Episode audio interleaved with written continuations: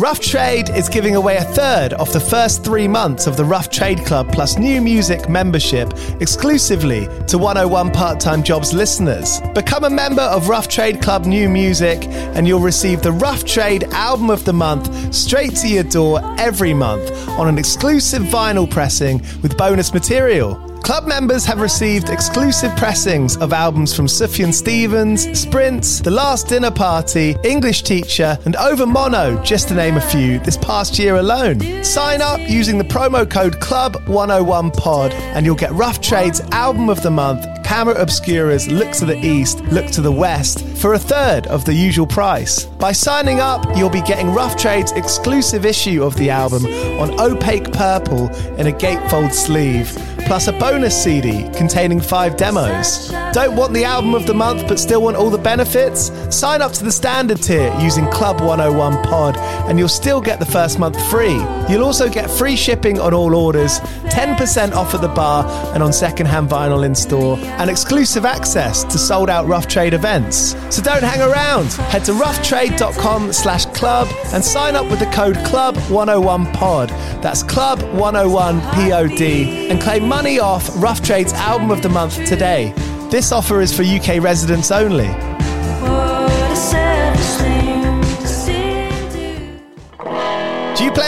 I did for the longest time. And I wish that I knew that DistroKid was a thing. I don't even think it existed back then.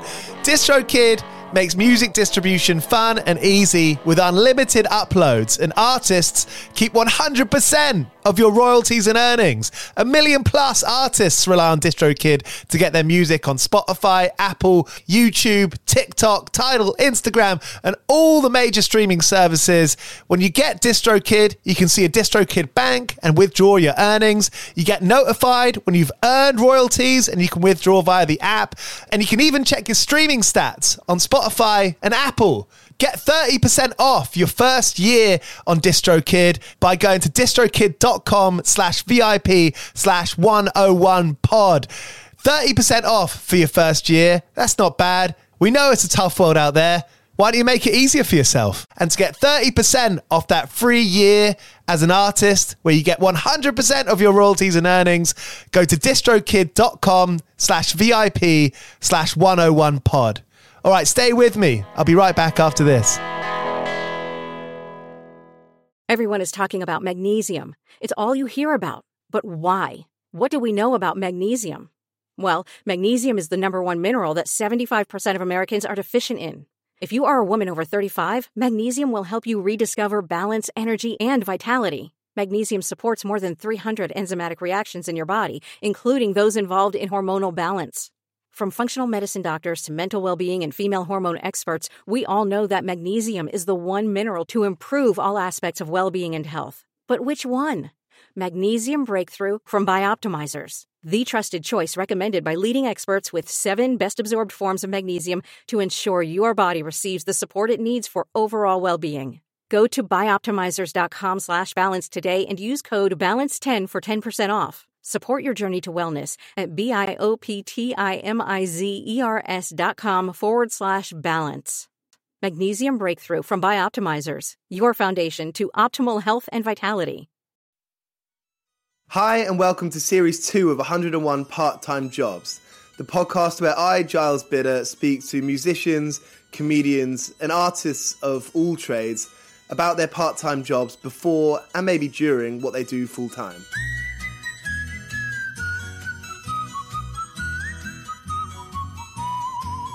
We didn't mean to have a gap between Series 1 and Series 2, but life got in the way, and there we were. Six months after Series 1, we're here with Series 2. Really excited to bring Frances from Hop Along on this first episode. Her lyrics have always been amazing, and her style is pretty unique. So I was really excited about this one. I got a chance to speak to her before their show with the Decemberists here in London a few months ago, and they've just released their album Bark Your Head Off Dog last year on Saddle Creek, which is one of the albums of the year for me. She's got a few good stories about what she did before playing in the band and what she still does. So I hope you enjoy the episode, and here we kick off season two. Don't forget to rate and subscribe, and whatever you do to let more people know about this. Thanks for listening again. Now, here's Frances from Hop Along on 101 Part Time Jobs. Signature Brew is the official beer of 101 part time jobs.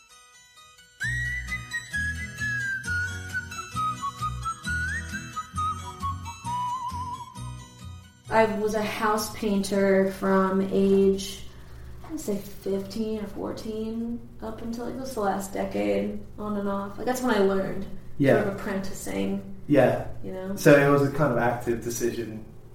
Oh, my mom was just like, you got to get out there and work. like, Yeah, it was good for me. Yeah. Um, it was my aunt's business, so it was almost all women. I mean, Cool. it still is almost all women. House Yeah. painters. It's an active job. You know, most people are doing the paint round or. Yeah, like I said, it was really. I mean, I. It was good for me to do something kind of, you know, not too rigorous. I mean, it's not Yeah. crazy the way that a lot of construction is. I mean, you know, like I remember seeing like roofers scrambling around on the skeletons of houses and just thinking, God, I don't, I, I don't think I could. I mean, I, I certainly couldn't do that. So that was your that was your first job. Yeah, that was my first, and, and, and my only. You know, I would just do that in the summers. Uh, Were you at school? yeah, I mean, I, I started, you know, uh, early high school, late, uh, late junior high, I guess, apprenticing. Good money. Um, to me, yeah, my mom had me put it all in my savings, which was good. Smart move. Yeah. Uh, yeah, I mean, I didn't, you know, until I had a car, I wasn't really. I mean, I'd go to the mall and buy garbage, but So is this um, is this in Philly? Is this is this a suburb or? this is like an, an hour ish northwest of Philly, kind of like what we'd refer to as the rural suburbs. Yeah, yeah, yeah, sure. Fun to say. What was it called? What's the town or village? The town that I'm originally from, well, I mean, I'm originally from New Jersey, I guess, but uh, the town we moved to later it was is called Perkiomenville.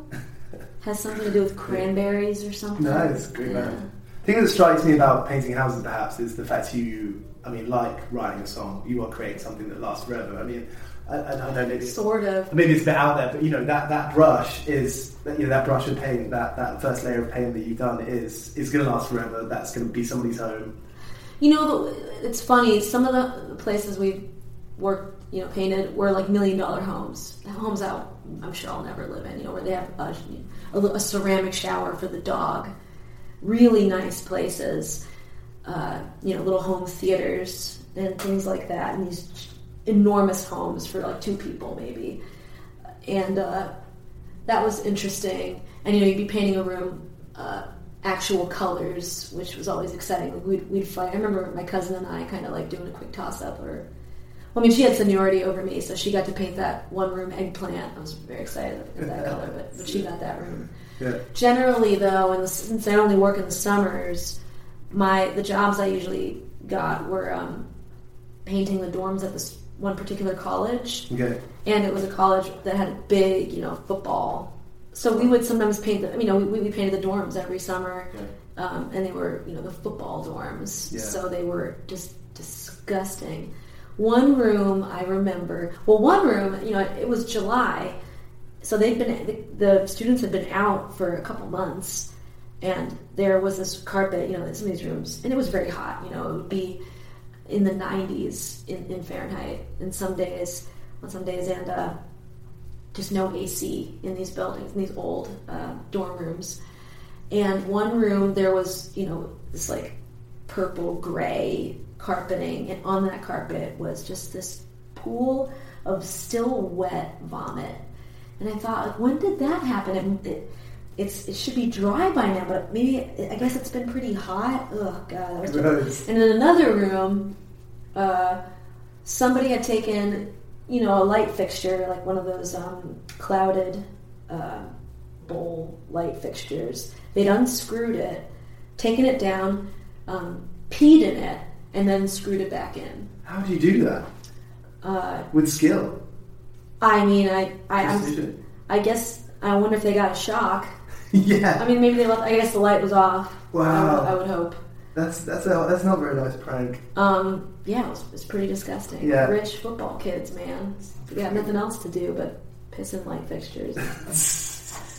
so I- yeah, and that was tough because I, you know, painting these rooms white every single summer and knowing that they were going to be utterly trashed was sort of a strange. Because I'm not really a speedy person by any means. I, I there's I can't really think of anything that I do very quickly and with house painting, I, I you know I, I was sort of problematic in that I would be very precious in times where expedience is, is Yeah. more important. Does that come from like an OCD-ish place, or Probably, I'm sure some of that. I've Yeah. got a little of that going on. Yeah. But you know, in the beautiful, uh, in the in the um, million dollar homes that have like all this lattice work and um, finer thing, you know, I love doing that kind of work, and I love when you're house painting. I find that uh, my mind can wander in ways that it doesn't normally because I'm doing something that's so physically absorbing that that I know so well uh, that I think differently, and I'm, uh, it's almost meditative. It's yeah, painted shirt, anything to do with it? Oh, um, I mean, I, I liked. Yeah, I mean, I was thinking about you know there, there were some old places that we painted where you know they painted the windows so many times that it just was yeah painted shut. I just was thinking of that. Uh, it's just something that um, is supposed to be able to open, be Yeah. sealed. Cool. I never, I didn't think of it like that. That's that's very cool. That's a little more literal. Yeah, you can think of yeah, it any way they like. Well, absolutely. Once it's out there, it's, it's not. it's someone else's. Yeah. Absolutely, yeah. Did you um? Have you got any sto- funny stories from the sort of uh, the, the people at these big houses? Did you meet any of them? Um, God, I wish I could remember. There was one lady just walking around her house, like just. Can I swear? Yeah, of I'll course. check. Uh, she was just walking around the house, like talking shit on these like other kids in her kid's school, and you know, walking around with a glass of wine, just with nothing to do. I mean, that's the thing. Like, you can make so much money that there's just nothing to do but like go play tennis and talk shit. I don't know. I mean, I'm I'm I'm certainly generalizing. No, I mean, I, I mean, Met people like that.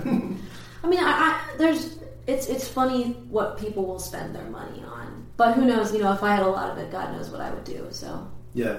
What What would you do? I know you just said you wouldn't. You don't know, but what, what what's one thing? I'd like to think that I'd travel and I'd take my parents out more.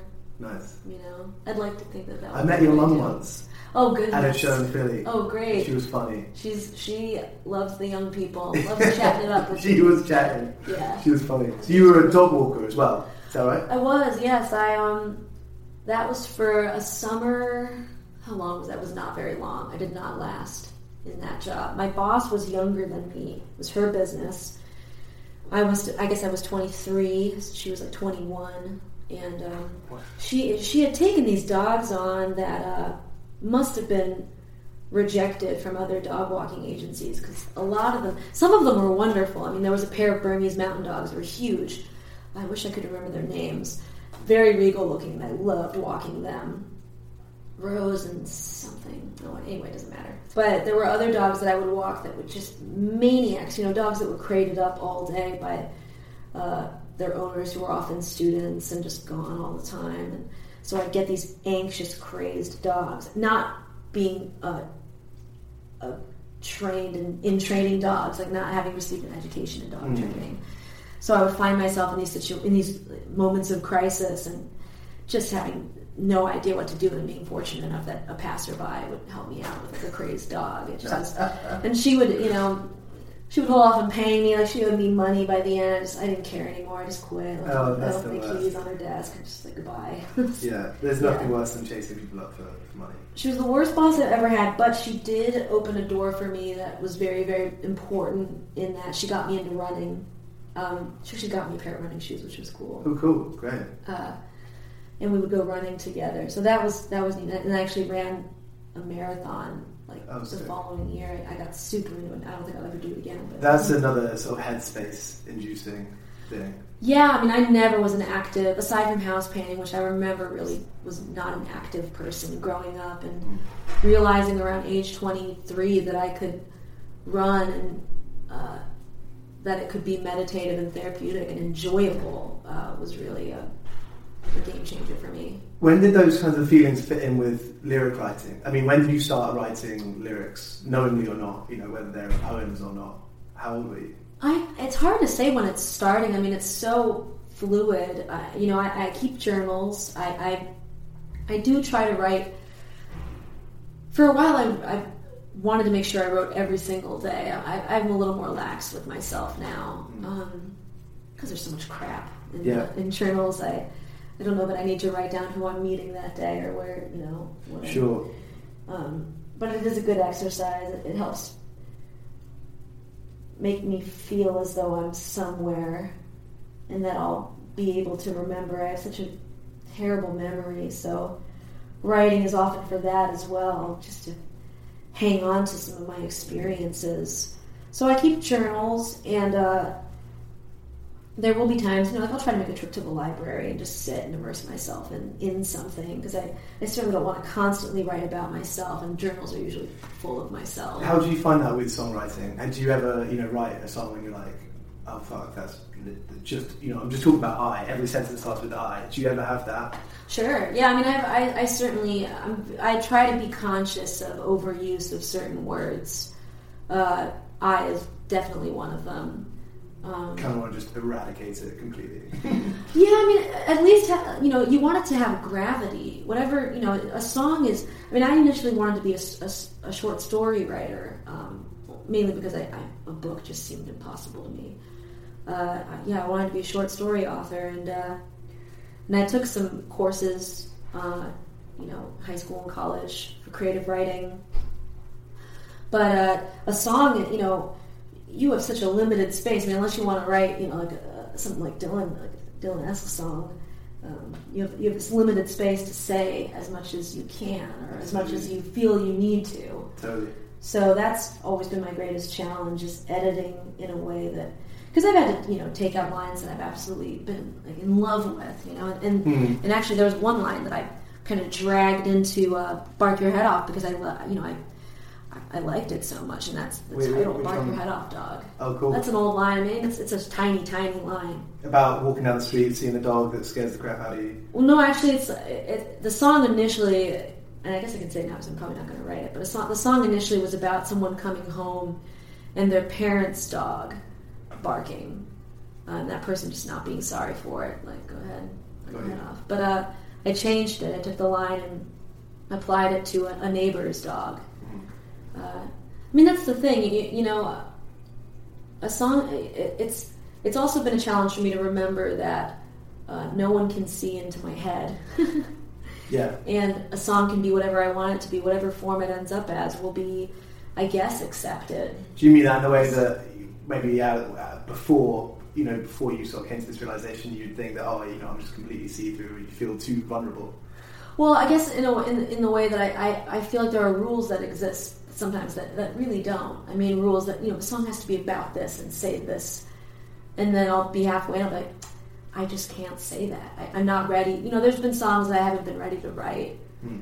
and so the song will just become something else. Yeah, and I have to let it and, and have that be. Like if it's about something very simple and even embarrassing, I, I just have to let it be that. You let it, change it before it changes itself into. Yeah, I mean, I, you know, I, some people get annoyed when people say like, "Oh, I just let the characters take the story over." Yeah. You know, like, I, I, think yeah. there's some others that like, that's bullshit. You know, yeah. I'm yeah. I'm writing the story. You know, yeah. To to give up power like that, but I do think there is a point at which I have to let some of myself go, or at least step aside um, in order for a story to um, materialize a little more clearly. Although I guess on this last record, that none of the stories are particularly clear, but I wanted to, I, I let that be what yeah. it was. Did you find working working these part time jobs, working these uh, jobs in your early twenties, were you writing lyrics and sort of you know hearing melodies in your head at work? Here and there, sure. I mean, I remember a lot of um, from our record Get Disowned. There's a song called Sally Two and half of that song came out while I was waiting to get picked up from the train. I remember I was writing in my journal and just I happened to it just was hitting me at that point in time. Yeah. And it's sort of it's sort of a nuisance, you know, like you want it to hit you when you're sitting down in the coffee shop and you're nice and relaxed with your drink and ready to go, but sometimes they hit you and it's like, I'm trying to go to sleep. Why is it sitting here? But yeah, you gotta write it down. Yeah. Otherwise, I mean, I made too many mistakes of just not writing anything. Like, well, that's gone forever. Absolutely. And what do you write it down in your, your phone notes? Um, I, I, sometimes I'll text myself something, but that doesn't seem to work as well. I, I, I keep. There's been times where I kept a pad by the bed. I'll have my journal. I mean, I, I do. I, I have a journal that I write next to everything in. And sometimes I think when I'm carrying my bag down the street and I have my journal, I, I think like, God, you have a year's worth of ideas in here. You should value this more. Because you know, if your bag gets jacked. Hmm. yeah, that's I have to bring it with me. I gotta take it around. Yeah, yeah, yeah. Was there a real shift of your time ultimately between finding, you know, trying to find these part-time jobs? I had to quit. I mean, I worked as a dishwasher and then and, and then on the cold line at a restaurant. I had one like in the. I worked at two restaurants and one was in the in the kitchen, and I had to quit that job because we had just finished. Um, God, that was get disowned. I had to, and, and we certainly weren't making a living. Um, I just had to quit because I was going to leave for a month, and that just wasn't acceptable. Yeah. So I quit that job. I mean, Was I'm that- used to quitting jobs. Yeah, if you got good at it. Yeah, I'm great at it. Um, and I, we certainly weren't making, you know, I, but I, I came back from that and immediately started the dog walking job. And I was still house painting too, like uh, lots of odd jobs. yeah. That's another thing too. You just have to be able to be all right with going to different, you know, having. Totally. Hanging out, with, hanging out with new people, meeting new people. Yeah, I mean, well, I mean, I, you know, a house painting job was great for me. Excellent for again for character building, and it's a skill that I, I really value. I mean, I paint my own, you know, I painted my own downstairs a couple years back. I'm glad I know how to do this. You know, it Yeah, looks good. yeah. Um, and I really, I'm, I'm grateful to my aunt for hiring me. I mean, you know, I Yeah. could have been working at the mall, which I'm, I'm sure would have been tough. For real. What, what was the job that Joe said you've kind of still got? oh yeah, uh, and that is like you know another favorite job of mine. I, I host at uh, Johnny Brenda's. Oh, cool. You say host. I seat people and help bus tables and Nice. um, sometimes food run, but mostly just like cleaning up and seating people. And, Yeah. Um, Nice place. it's a great place. The staff is absolutely wonderful, and most of them are artists or musicians or Mm. formerly those things. Mm. Uh, yeah, I, I, you know, they have really fun holiday parties. Yeah, great. I mean, I think this is one of the kind of things that made me maybe start this podcast is the fact that so many of my friends and you know you guys included, and if, if you if you are sort of feel like you you know you, the thing you do best and the thing you love most is writing songs, is that you can't physically have the job that your friends from school have. Oh yeah, you can't you can't really move up the ladder anywhere, and you'll find you know you'll find friends of yours getting raises and and um, more respectable positions, and maybe you're still doing the door somewhere, doing you know. But the nice thing about um, Johnny Brenda's is it is you know everyone has a respect for everyone, no matter what their position in the restaurant. I think. I mean, It's kind of rare that you find that. I, I feel like It it's so ingrained in the culture of so many businesses, whether it be a you know a bar, a, pub, or, or whether it be an office. And, and, the, and the restaurant business is generally very competitive. You know, a lot of people trying to move up the ladder. there's this, this this bureaucratic you know hierarchy thing going on. yeah, I, I really appreciate that that is not the case there. Mm. But I think you know you just have to be creative with your time, which is something I'm certainly still adjusting to.